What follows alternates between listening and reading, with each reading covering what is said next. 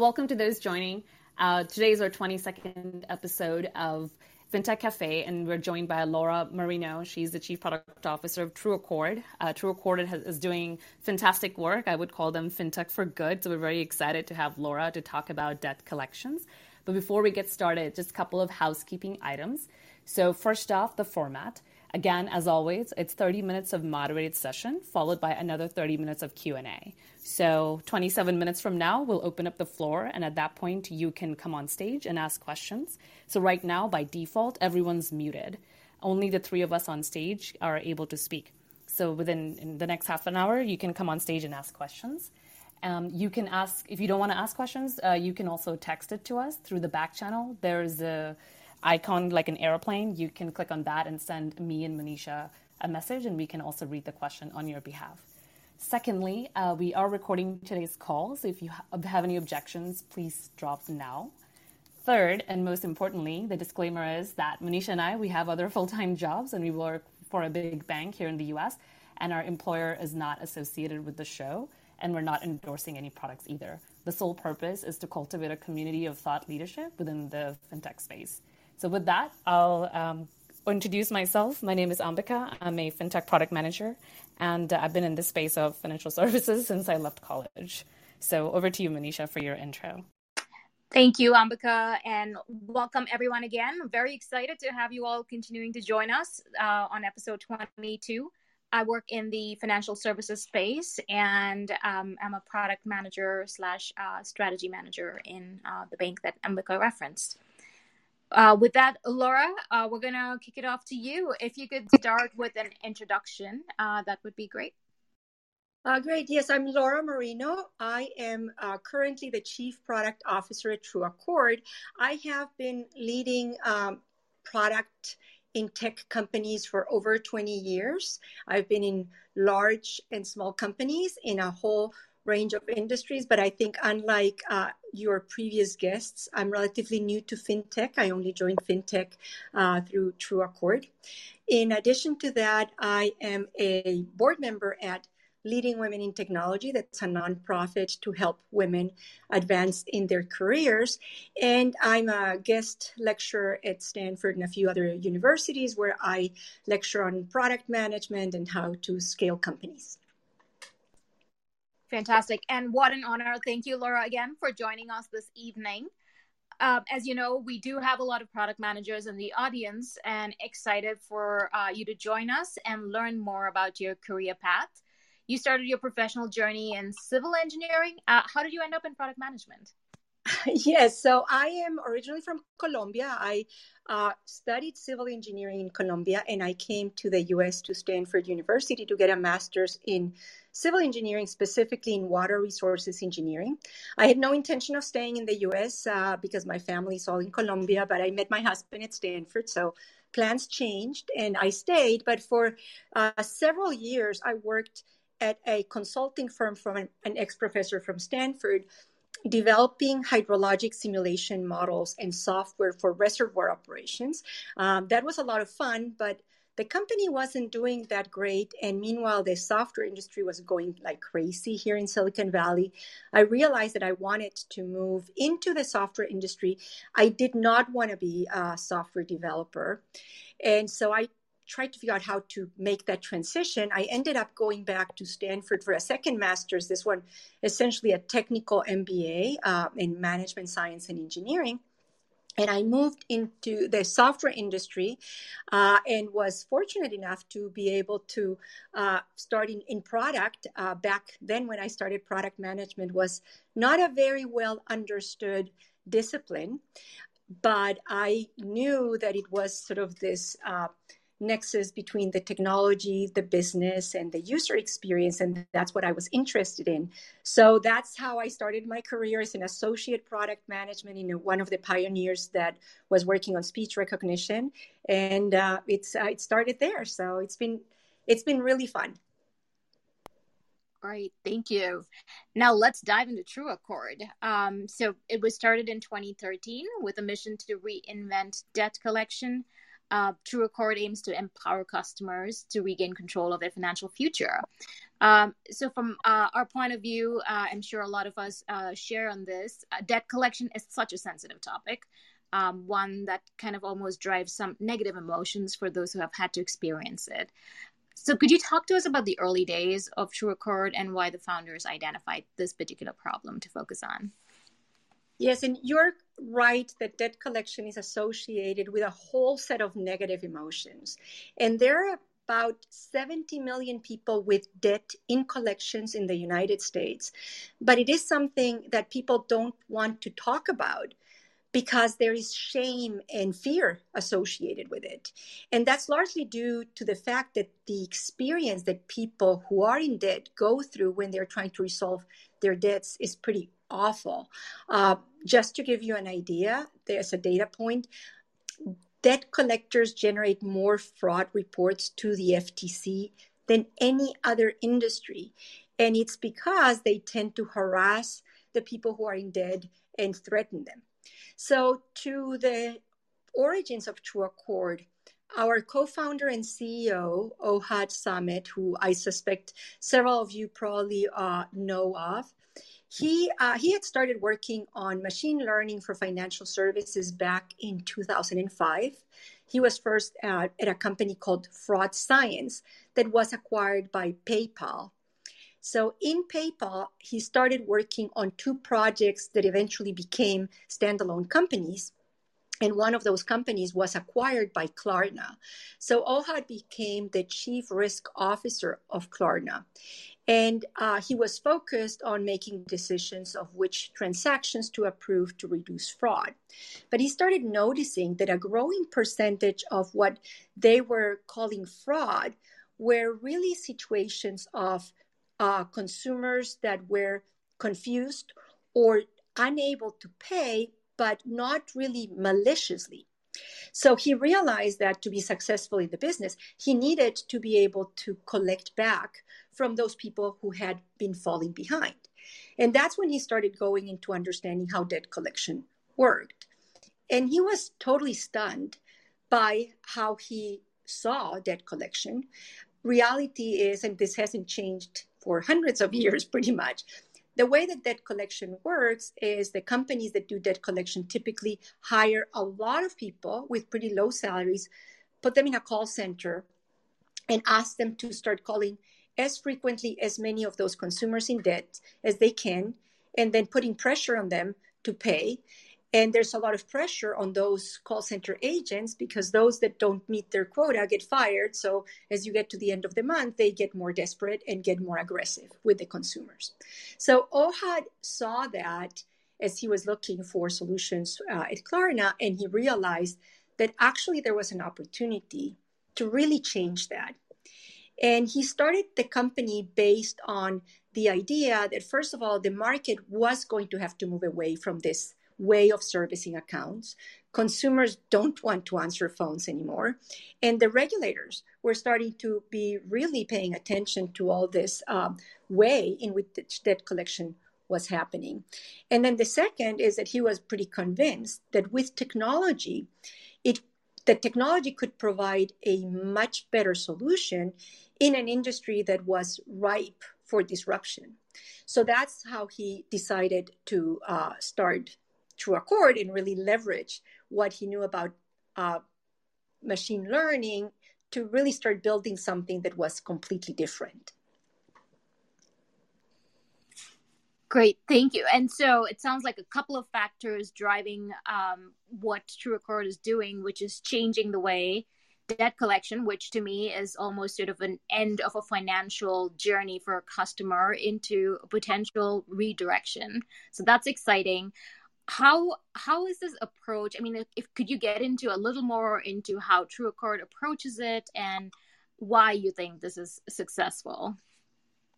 Yes so the uh, hypothesis that true accord started with was that the solution was to actually flip the model and replace what has been had been this very intimidating human interaction with digital interactions driven by machine learning that would allow to put the control back in the hands of the consumers so that the consumers could make the decisions that work for them and then using technology to actually lead them to good decisions and provide the flexibility that they needed. Uh, so the, the first idea was technology can do a much better job than this really nasty uh, human interaction that's the basis for collections today.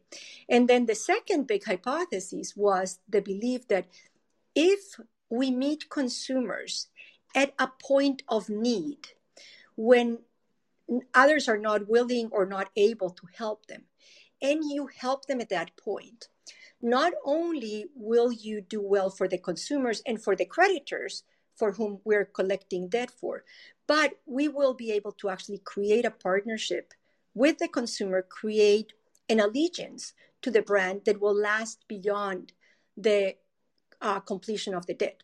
And this has been proven to be true. If you look at the True Accord Google reviews, we get 4.8 stars for a debt collection agency. That's completely unheard of.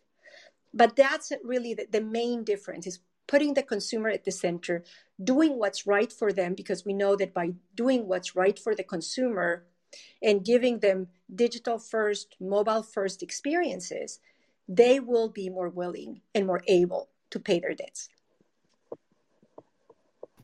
Thank you, Laura. Um, could we dive into more of the your customer base? Uh, but first, I want to understand: Are these loans that are, let's say, delinquent, or are these loans that are charged off? If we could do like a primer of like what is the difference between delinquent loans and charged off loans as well. Yes. So when you think about consumers who are unable to pay their credit card bills or their loans or uh, other kinds of invoices, those consumers enter this debt life cycle for payments that are past due. This is a very different, this is very different than the kinds of debt that are current, such as mortgage loans or credit card debt. That type of debt that's current is generally considered good debt and it helps build up credit scores. But past due debt has a negative impact on credit scores and on the ability of people to access credit. So, when companies start accumulating this past due debt, they need to try to get that money back in several ways. The pre charge off or early stage debt, uh, that's typically debt that includes overdue payments, uh, previous minimums on payments, late payment fees, associated interest. Frequently, that uh, pre charge off or early stage debt is collected by the companies themselves. Maybe the banks will have their own call center reaching out to their consumers, trying to get them to get become current with those debts. Sometimes companies will use a third party white label agency for that first um, early stage debt collection. But once a late payment extends beyond a certain length, that's typically 120 days, the account is charged off, meaning that it is written off as a loss by the company. And now, this post charge off debt or late stage collections, the way companies deal with that is they may choose to collect themselves in house or uh, they can hire outside third party debt collection agencies, or they can even sell the debt to big debt buyers that go in and offer uh, pennies for the debt. And then those debt buyers are the ones who try to recuperate that charged off debt. So when when you're asking about our consume our customers and, and what we do, we actually the the largest part of the business that we've done so far is this third party late stage or post charge off debt collection. And uh, we have our clients are for example fintech companies we have many of the best known buy now pay later companies are our clients or um, banks but we even have some of those debt buyers who have bought debt that they uh, use us as the third party agency to collect that debt, and we collect it from the consumers. But we also, and this is very exciting, we because we're launching a new product, that's for this early stage, white labeled first party collection that uses the same approach to digital collection, consumer focused, and uh, AI to really engage with those consumers who are in debt. Got so it. That's Sorry, the, the no. I, I hope that that kind of explains the difference. Yes, I was going to give you a compliment. You started off by saying that you haven't had much experience in fintech. I have to say, your understanding of credit is very cogent. So, thank you for that uh, very in depth explanation. The next question I have is you just mentioned on it. Um, you're saying that you have a digital solution that you reach clients through, let's say, emails or text messages. Could you talk more about your outreach effort and how that is different from the traditional means of doing debt collection? Yeah, so let me tell you a bit how the main product works. Our product for the third party debt collection, uh, that's collection that we do uh, under the True Accord name. So the way it works is those clients that I mentioned, whether it's a buy now, pay later, a bank, uh, debt buyer, they essentially place the debts that they have with us. They send us the information about those consumers that are in debt and the information about the debt. And we start the process of collecting. And the way we do it is we start reaching out to those consumers using digital channels, primarily email, but it can be also SMS. And we have an AI engine, a decisioning engine that is actually making decisions every step of the way on how to personalize this engagement with every individual consumer. So we send an email, we will try to get the consumer to go to a mobile friendly website where they can set up a payment plan that works for them. But we're tracking what the consumer is doing and we make a decision based on whatever they did. Did they open the email but didn't do anything? Our decisioning engine will make the decision of what is the best message to send to them or if they go to the website and look at the payment plans but don't don't do anything we're able to send them an email saying uh, did you need additional help was there didn't you find what you needed so we're uh, personalizing the experience for each of those consumers and guiding them on the process of setting up a payment plan that will work for them. Uh, when a consumer sets up a payment plan, we start sending them payment reminders, for example. The consumers are able to go to through their mobile device and change the day if they if they are realizing that they're not going to have the money for the next payment. They can go in and self-serve and move the payment to a later date for example. They can change the term. So they really we're ex- giving them control. And what we see is that 96% of the debts that we're able to resolve get resolved without ever talking to an agent now, in some cases, when the consumer is confused or they have a question, we have an inbound call center, primarily inbound, where the consumer can call in and get help. And of course, our agents have, through the product that's supporting all of this complex process, our agents have visibility into all that has happened with this consumer, what emails they got, did they go to the payment page. And then um, we also, of course, are providing a lot of information back to our clients, to our creditors. They need to know. Uh, where those debts are, who has paid back.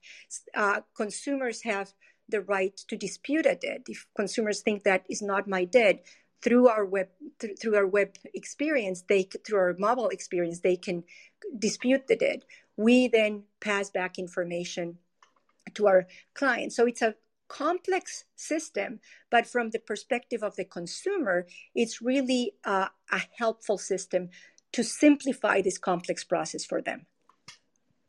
Great. So how does True Accord make money? What's the monetization model we get paid a fraction of what we recover from the creditors. We don't charge any interest, anything to the consumer. When we recover, when we're able to get consumers to pay uh, debt back, all the money that the consumer pays goes against paying back their debt. But we, as True Accord, keep a fraction of that as the payment from our clients. And so, in many ways, it is a very much a win win situation where the incentives are all aligned because we know that the as we do well for the consumer, the consumers are going to be more likely to pay and they will favor paying the debts that they have with True Accord than other debts. And that helps our creditors. And because the creditors are paying us, the consumer doesn't have to worry about having to pay anything extra for the service that we're providing. That does seem like um, that your uh, success metrics are in line with the missions. That's great to hear. And the last question I have, and then I'll pass it over to Manisha. And that question is Could you tell us more about the, a successful customer story? Uh, when I was doing research, I heard about Klarna. So maybe we could talk about that and how you're helping them improve their retention rate. Yes. So Klarna is an example of a company that I'm sure everybody here knows about Klarna. Klarna is a company that is very focused on the consumer experience. When they first started looking at how they were going to go about doing debt collection. And they saw what was a traditional debt collection uh, strategy that debt collection agencies had. They decided that they wanted to do it in house to ensure that their consumers were having a good experience. And so for about five years, they were running debt collection in house. But as the company started scaling, they realized that that was very complex. It's not their core business. Debt collection is complex and it's very regulated.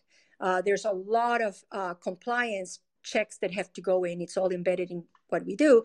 So at one point, Klarna realized that they were spending too many of their resources on that. That's not their core business, but at the same time, they wanted to make sure that their consumers were going to be treated well if they were in collections. And at that point, they started looking at True Accord and the solution that True Accord has created, the approach that solution that the True Accord has created, completely aligned with what was important to them. So they decided that instead of continuing to build out the in-house, that they would uh, have True Accord take over the debt collection for them. And uh, what that uh, the reassurance that those consumers that would recover from debt and would have a good experience then probably would want to go back to Klarna. And that's very important. I think that it is something that fintechs may not be realizing, but when consumers fall in debt, people sort of forget about them. But a lot of those consumers uh, will come back, will recover from debt, and they can become your um, customers again. And fintech spends so much money acquiring customers, so much money engaging customers, and creating a relationship with them.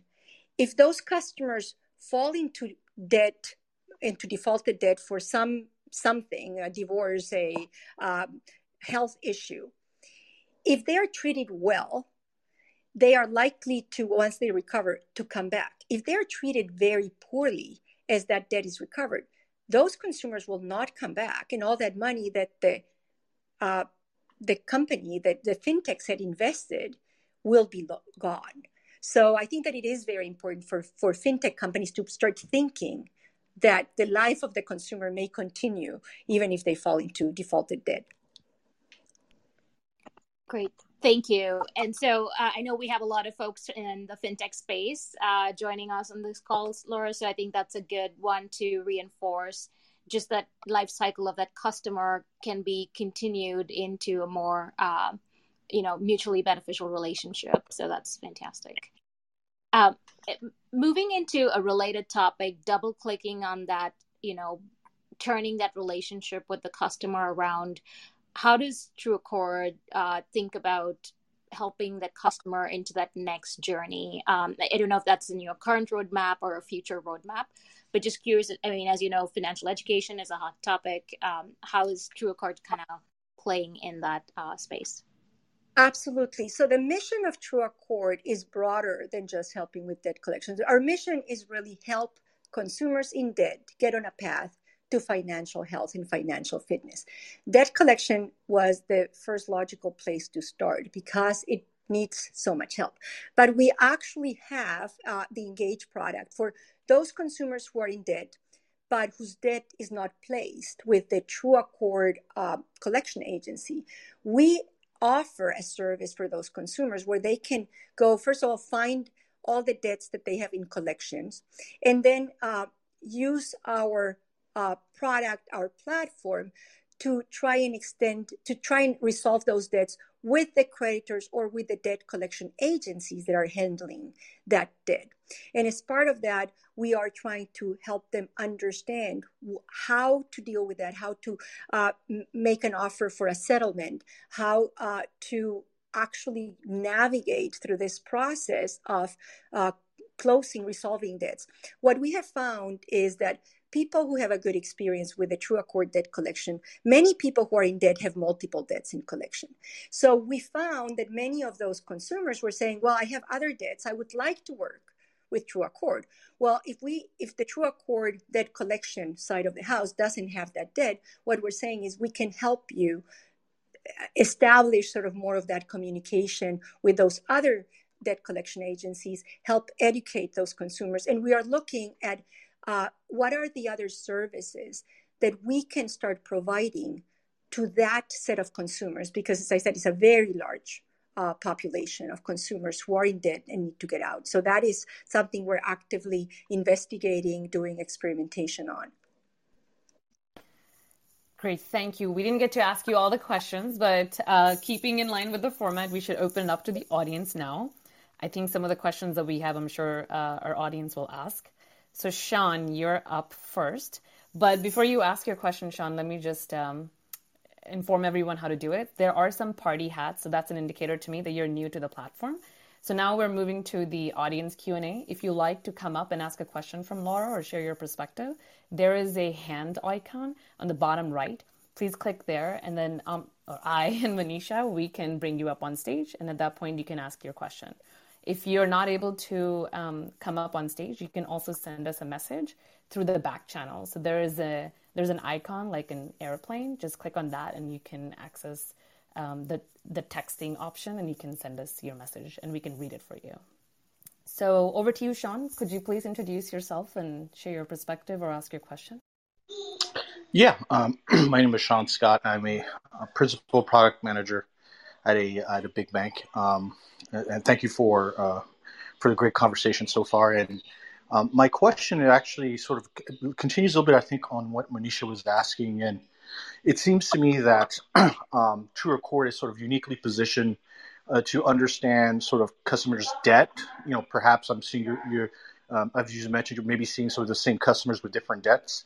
Have you guys thought about sort of almost uh, sort of from a from the perspective of acting almost as a sort of an early warning system for, for folks in terms of, you know, um, as you think about not just sort of serving people who are in debt, but sort of even preventing them from getting into sort of, you know, a bad place or making a couple of bad decisions.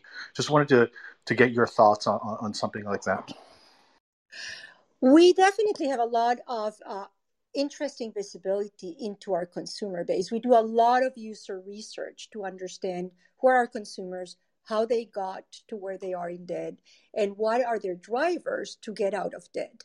We also, uh, through looking, I mean, we're dealing with millions of accounts in debt at any point in time. And we're able to see things like many people who have uh, debt in collection have more than one. On average, is like three debts in collection, something like that. So we can start looking at some of that data. Now, our we typically will get those consumers. We get the chance to work with those consumers when our clients, our creditors, place their debts with us. So by the time we get to them, they already are dealing with debt that's in default. But as I said, what we're trying to do is not only help them close that debt, resolve that debt, but then take them on a path to start learning how to avoid getting into debt again. And that is uh, where I was mentioning that we we are trying to see what are the other services we can provide to those consumers so that we really can, can get them on a path to lasting financial health. I don't know if that answers your question, Sean, in terms of what preventing them from getting into that the first time around. But hopefully, we will definitely help them not get back into debt once they are able to recover from their current debt situation. Okay. No, thank you. It does. It, it, it does answer. So I appreciate it. Thank you. Thanks, Sean. Hi, Tom. Welcome on stage. Could you introduce yourself and ask your question? Hi. Um, yeah, I'm Tom. I uh, coincidentally also work for a large bank, um, specifically in the buy now, pay later space. Um, quite involved with quite a few fintechs as well. So, was sort of curious. Uh, it's sort of a two part question. Um, has this product itself? Have you considered any um, integrations with, uh, you know, for example, the buy now, pay later space or other lending spaces where potentially maybe if somebody does get declined due to some derogatory information on their credit file, uh, proactively providing them information saying, you know, you were declined by this lender. However, our product may be able to help you. Um, and then, second part to that, um, is there any interest in expansion into the uh, credit space? So, not lending, but um, rather credit report related and helping consumers clean up their credit report as well after they've had some of those derogatories. Oh, I love both of your questions. I would say uh, absolutely. One of the things that we we would love to see is that because we know that companies like buy now pay laters and so on sometimes have to decline applications from people maybe because those people have bad, bad credit and are in debt and so definitely being able to have those people funneled to what we're doing in terms of helping uh, get out of debt would be wonderful. I truly believe what we know from our user research is that people who are in debt would like to get out of debt. They're not in debt because they don't like to pay that when they have a chance to start paying off debt, they will do that. And they will do that because they have uh, aspirations of being able to get to a better credit that will open up new opportunities. So we absolutely would love to partner that way. Um, and then uh, I'm sorry to your second question. I think I lost a little bit. If if um, yeah, and then the second portion was um, just in terms of credit quality. After you've had these consumers um, who are working to uh, take care of that debt, is there any work that's being done to assist them uh, with the cleaning up of the credit file and removing derogatory marks as well? We actually, uh, yes, we are actively working on that. Well, typically when when a consumer pays back their debt to us, the original creditor will um, report back the to the credit uh, bureaus. We we uh, don't report directly back because it's the the debt that was owned by our client. However, we are starting to look at new and, and we're starting to actually pilot new products that would allow us to mm-hmm. essentially help those consumers close that debt, get a loan that we can then uh, give to them at zero percent rate, and by them paying off make sure that their credit report is not is not only now um, showing that they paid off that loan that that bad debt but that as they pay off the loan that we're giving them to just close the debt that that also gets reported. So we are definitely looking at ways in which we can help them um, recover and improve their credit score and, and, apologies, I joined late. It, it, sounded like you started to mention some pieces that started to put it together for me. But um, just out of curiosity, the what is the the profit model here? So in terms of, it sounds like you're taking the payment um, and then remitting a, a portion of that to the debtor. It's we're again we're piloting some ideas to test. Again, the advantage we have is that when we pay our creditors, we get a fraction uh, back. That's how we get paid when consumers um, pay uh, the, the debt they had with our clients, with our creditors. So, what we're doing is we're experimenting with what are the other types of services that we might offer to those consumers that would both accelerate them paying back their debts and at the same time um, help them build their credit scores. And again, this this is something we're just starting to experiment with because our goal is to figure out what are the other services we can provide to start helping consumers on that journey towards more financial health. Got it. All right, that makes a lot of sense. Thank you. It's a really interesting product. Thanks, Tom. Marcel, hi, welcome. Could you introduce yourself and ask your question? Good afternoon, everyone. Uh, well, my name is Marcel. I'm a UX designer and I work in finance as well. As you mentioned earlier, you spoke about the emotional state of the users. how did that define your final product, and how did AI machine learning contribute to it? So, uh, as I was mentioning, the AI decisioning engine is essentially guiding that personalized journey for each of the consumers that is uh, that we're reaching out to in that. So, specifically, just to give you some examples, based on the action of the consumer after they receive the first email, we can decide what is the next best email to send them, and we our machine eh, um, learning engine has access to a lot of different content. So we can optimize based on the content in the message that we send. We can optimize based on the channel. We can decide if it's better at this point to send them an SMS or, or an email. But we also are using machine learning to optimize certain things like what time of the day should we be sending the email to the person? What we have found is that some people are much more comfortable opening emails in the middle of the day because they have a break. Some it's earlier. Our machine learning starts learning what is best for each individual consumer.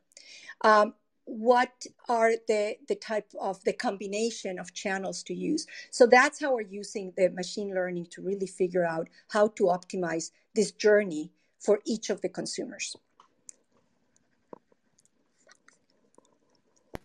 Okay, that thank you. question. Thank you so much. Thanks, Marcel. Vandan, hi. Welcome on stage. Hi there. Thanks for having me. Um, and, and, thank you, Laura, for, for joining us today. Um, my question is more kind of just general, like product, like as a chief product officer. Um, curious about your approach. Um, you know, I think there's a couple of different, you know, inputs I imagine to your product strategy. One is clearly like customer pain points and and I imagine there's maybe a couple of customers there. Um, then you have um, like the technology side, and, and there's usually a moving picture there in terms of how what's coming out with different capabilities. And then finally, I think there's like financial innovation.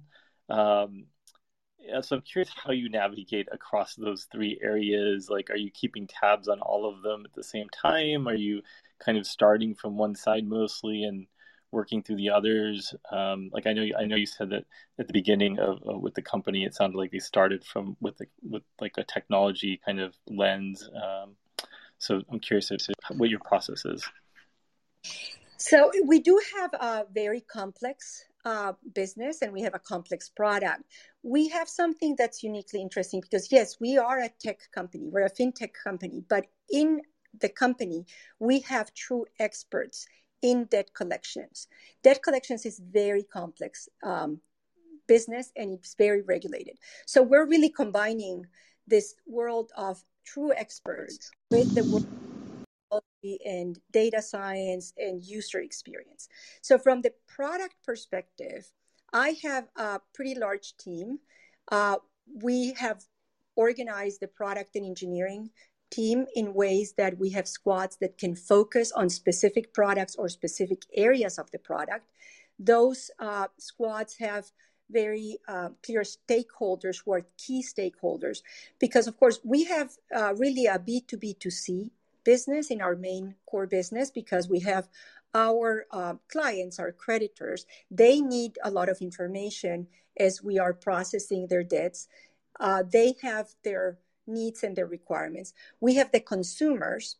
We also have our call center because they need to be addressing a lot of the uh, any questions, anything that's coming. So the call center is also one of our stakeholders. And then we need to be innovating and we need to be uh, improving on an ongoing basis what we're doing with the user experience with the uh, data science. So we are, uh, I, we've organized the teams in a way that we pretty much are able to focus teams on specific areas while also making sure that the teams don't become completely siloed because definitely anything we do in one part will impact others.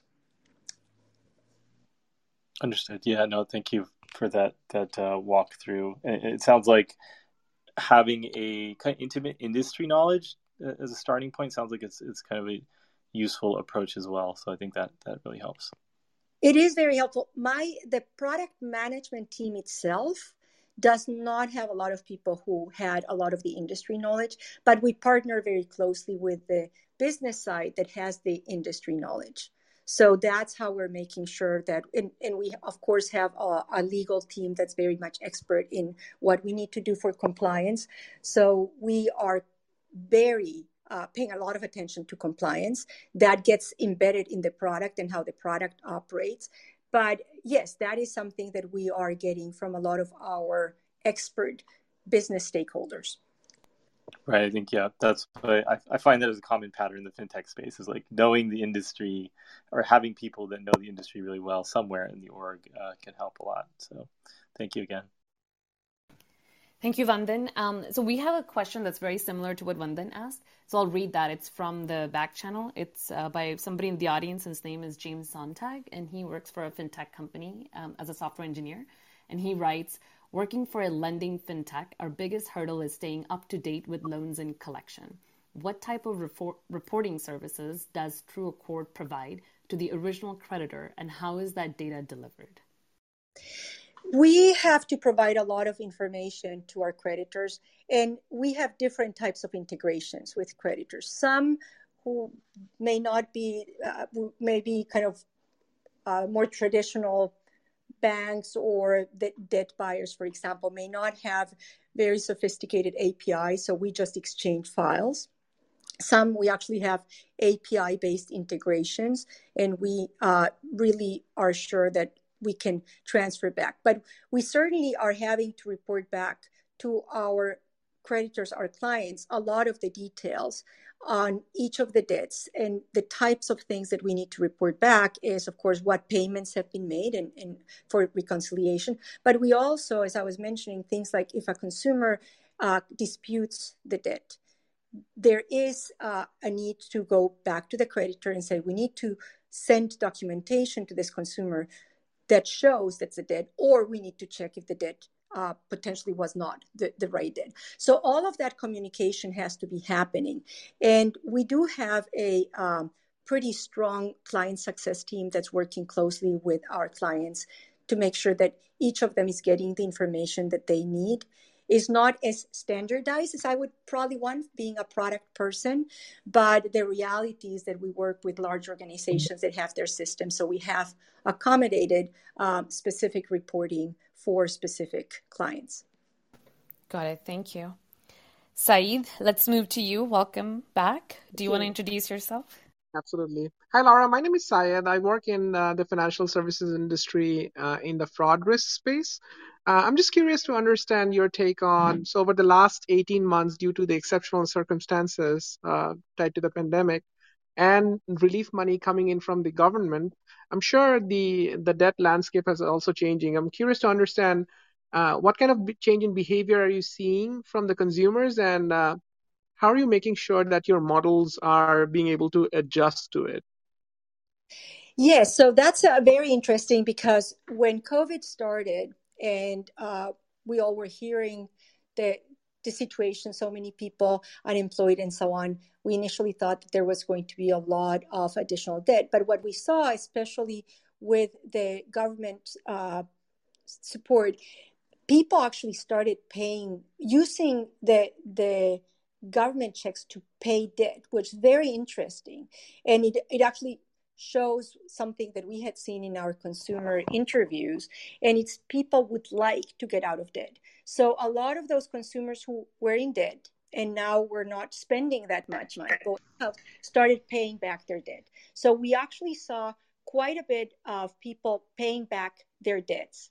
In many ways the amount of debt has actually decreased uh, over this this period in COVID, which which actually is good for people. We see uh, that now credit is starting to take off again. People are starting to spend again, so that's probably going to go back to normal. But yes, the the patterns that we saw were a bit different. Now our models again are based very much on looking at what works uh, for each individual consumer, what engages engages each individual consumer as they are going through this journey. But as we started seeing um, things happening, for example, as we started seeing how people were actually using their um, government checks to pay debt, we then were able to say, okay, let's put uh, special communications, special information. We also, as we started um, learning about uh, some of the options for consumers, we tried to use to educate consumers as well as to the options they had. So we were watching really what was going on, and it was very interesting that to see how much people really tried to use this help from the government to get out of debt. Um, the models themselves, I don't think changed that much, but some of the strategies we used during specific periods, we really tailored to that. Thank you. Makes sense. Thanks, Saeed. Hi, Alok. Welcome back. Do you want to introduce yourself and ask your question? Sure. Thank you, Ambika and Monisha, for setting this up. And uh, it has been a great series so far. So, and uh, um, this my name is Alok Jariwal. I work at a company called Upgrade, which is again another fintech space. My question, Laura, is more towards the the product management side of it. You you mentioned the company is B two B or B2B2C. Um, I would be interested in in listening or learning what are the kind of challenges you uh, see on a daily basis when you receive feedback from your B2B customers or from other channels? What is like kind of a prioritization framework that you your team uses to to do the prior uh, to feature prioritization? Yes, but I, I always say that the hardest job of a product manager is balancing priorities you never ever have enough engineering bandwidth to do everything that people would want you to do. And we all have a lot of stakeholders.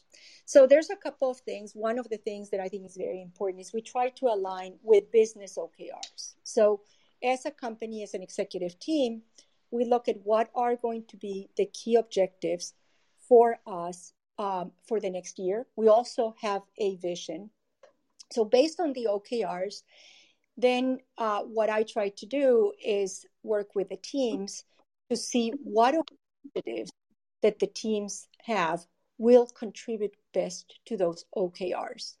And of course, we then get a lot of input from the specific stakeholders and we try to align to make sure that the initiatives that we're prioritizing based on the OKRs and based on the input we're getting are the best ones. Now, we, based on that and based on additional considerations, it's really a responsibility of the product managers to a certain extent, is you need to be looking also how are you progressing towards the vision that you have for the product. And you also need to be looking at understanding where engineering is with technical debt. Uh, as companies grow, technical debt accumulates and successful companies start feeling the pain of technical debt. So, in this uh, complex process of setting priorities, product managers need to balance what are the business OKRs, what are the key things that need to be done for long term viability in terms of scalability, what are the things that may be more tactical that uh, need to be addressed just because of needs of the key stakeholders. And based on that, put together the roadmap. And then what we do is on a quarterly basis, we revisit where we are, we revisit what we've made progress, we revisit if something has changed or an urgent, unexpected need has surfaced. Uh, so it's an ongoing process of aligning objectives, tactical needs, and um, and the vision.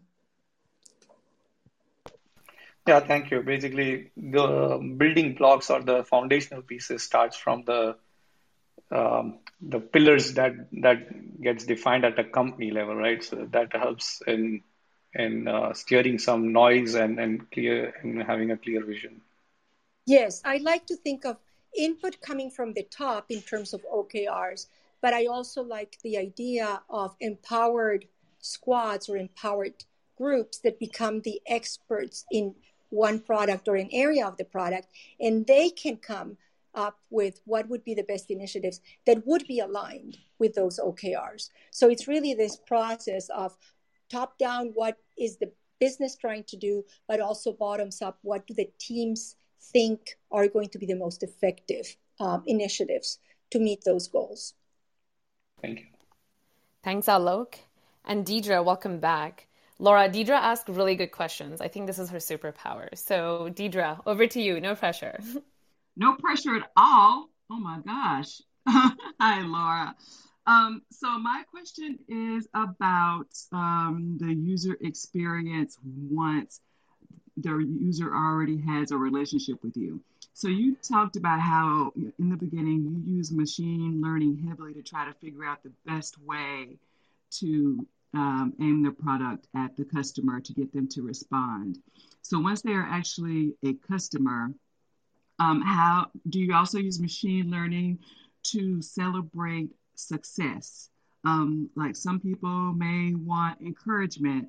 Some people may want advice on how to get out of debt. Some people may want, you know, um, confetti to fall, music to play, something like that. Do you also try to um, tailor that experience once they've already started um, paying down their debt.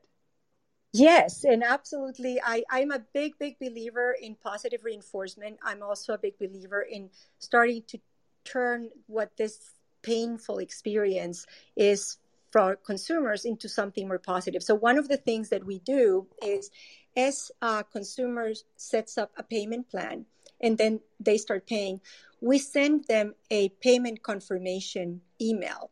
And mm-hmm. what we're doing is that that uh, payment confirmation email has sort of confetti and has a little bar that's showing how far they are from paying off the debt.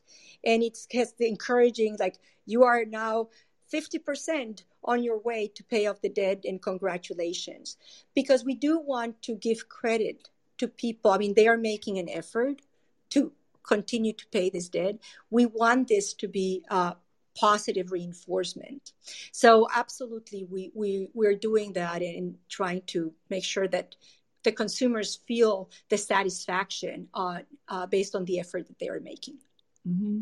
Do you ever get feedback when you talk to customers about, oh, that confetti is really cheesy. I really wish you guys didn't do that. I wish you did this instead or that instead. Well, it is very interesting because, as uh, we were saying at the beginning of this conversation, debt is a very tricky thing, right? You mm-hmm. can't do, be too playful with things like debt. So we try to really balance our messages in a way that they are not too extreme, and that's where a lot of the um, AI itself helped. I was mentioning that the wording, the communication, the content of the messages that we send, we have a whole library and the machine learning starts figuring out what resonates, what tone, what resonates better with mm. uh, consumers. And I know that in the early days, there was content that was created that was quite sort of uh, informal and so on. I think that over time we realize that that doesn't necessarily work. But on the other hand, the, this uh, positive reinforcement we haven't i mean we've seen uh, success with it. We haven't had any negative because i think that overall it's a very just like an acknowledgement that yes you are making progress and congratulations you're making progress. So that one um, actually has not had any negative. And and we do do a lot of um, well we do a lot of a b testing we mm-hmm. everything we kind of do A/B testing, but we do also do in-depth uh, consumer interviews mm-hmm. to really understand more. And we get a lot of feedback from our consumers via our call center, via even via Google. And it is very nice when we get information like it was wonderful. Your your messages were so respectful. They were clear. It was wonderful to be able to pay my debt without having to talk to anybody. So mm-hmm. those things kind of are reinforcing that uh, the way that we're approaching this is working. Okay, thank you very much. Thank you, Deidre. So, Laura, we have two more questions and only three minutes, so this might go slightly over six. Can you oh. stay a couple of minutes behind? Sure, no problem. Okay, okay thank you so much. So, Romain, I hope I'm saying your name right. Uh, you're next if you'd like to take the stage. Yes, thank you. That's close enough. So, my name is Roman. I manage Epon USA IT consulting firm. And uh, first, thank you for talking, Laura. It's very interesting tonight. I have a question um, regarding, I've been thinking about the incentives of TrueAccord. So it's interesting that you have a mission for the consumer, but your revenue comes from creditors. And I was just thinking, does it create sometimes um, conflicts in prioritization? And do you have any example of when maybe sometime you had to take the side of the creditor versus the customer or uh, vice versa? I hope, I hope that makes sense. Thank you. Yes, totally. And at the high level, as I had mentioned before, we believe that by doing the right thing for the consumer, we are helping the creditor. So that's our basis. So we really are looking at the consumer and we're looking at what's best for them. In terms of priorities of stuff that we may want to do for further improving the consumer experience and things that we need to do for our creditors, sometimes there may be things that are more urgent on the creditor side for the perspective of the timing. But what we will not do, and luckily, I mean, I don't think that we've had to face that, is I think our creditors, our clients understand that the reason why we're effective in collecting their debts is because we have this very consumer focused approach. So we are not uh, being put in a position where we say, oh, the creditor wants us to do something that's bad for the consumer. Let's do it uh, we definitely don't take that approach. We sometimes have, uh, in terms of priorities of where we have to put resources first, we may need to do things for um, needs of the creditor that may push out a little bit something that we might want to do for the consumer. But we are not sacrificing consumer experience to follow um, the something specifically that the creditor is asking for. Thank you. Thank you. And Tom, welcome. I think Laura Tom might be an expert on all things debt collection. So, Tom, happy to have you on stage. uh, you'll have to unmute. Uh, there's a mute button on the bottom right.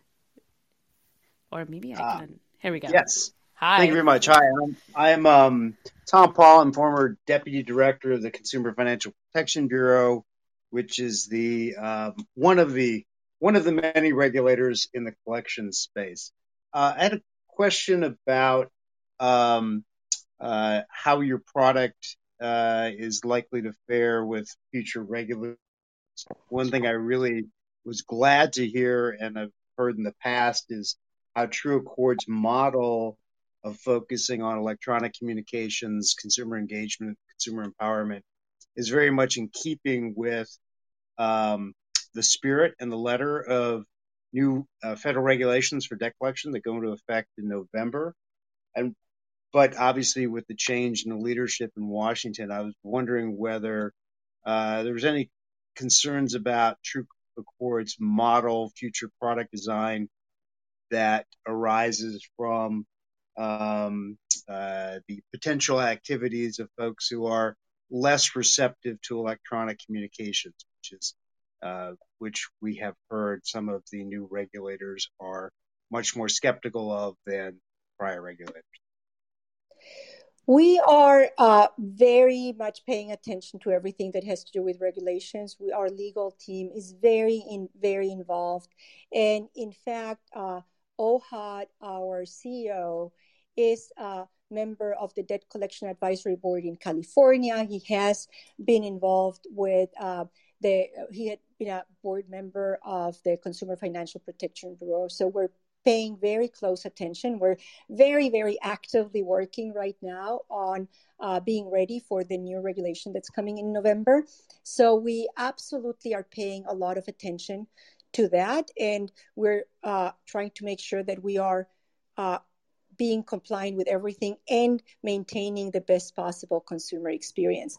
Certainly, uh, we are watching for any, I mean, we, we do truly believe, we know for a fact from talking to our consumers that they much, much rather prefer to be reached out via digital channels. That there's no question about that. That's the consistent feedback we have, and certainly uh, any regulation that would essentially force or reduce options so that you go back to a lot more calls will be uh, will probably not help the consumers. We know consumers would much rather work through digital channels in their terms, in their time. So we're watching that very carefully, and uh, we are just involved as much as we can. But uh, as I said, right now we are very focused on making sure that we are ready for the November 30th and that we continue looking at what will be best for the consumer. Not, I'm not sure if that answered your question. I was thinking maybe I should have said that we should end at six.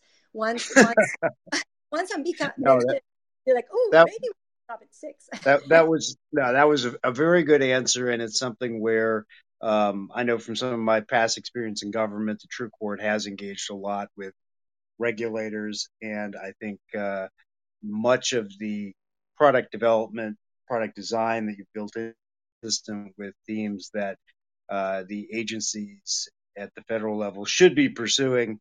Whether they will or not remains to be seen, but definitely, uh, I know that your product design is design is intended to be consistent with uh, where debt collection regulation has been heading, and in my opinion, should be headed. But thank you.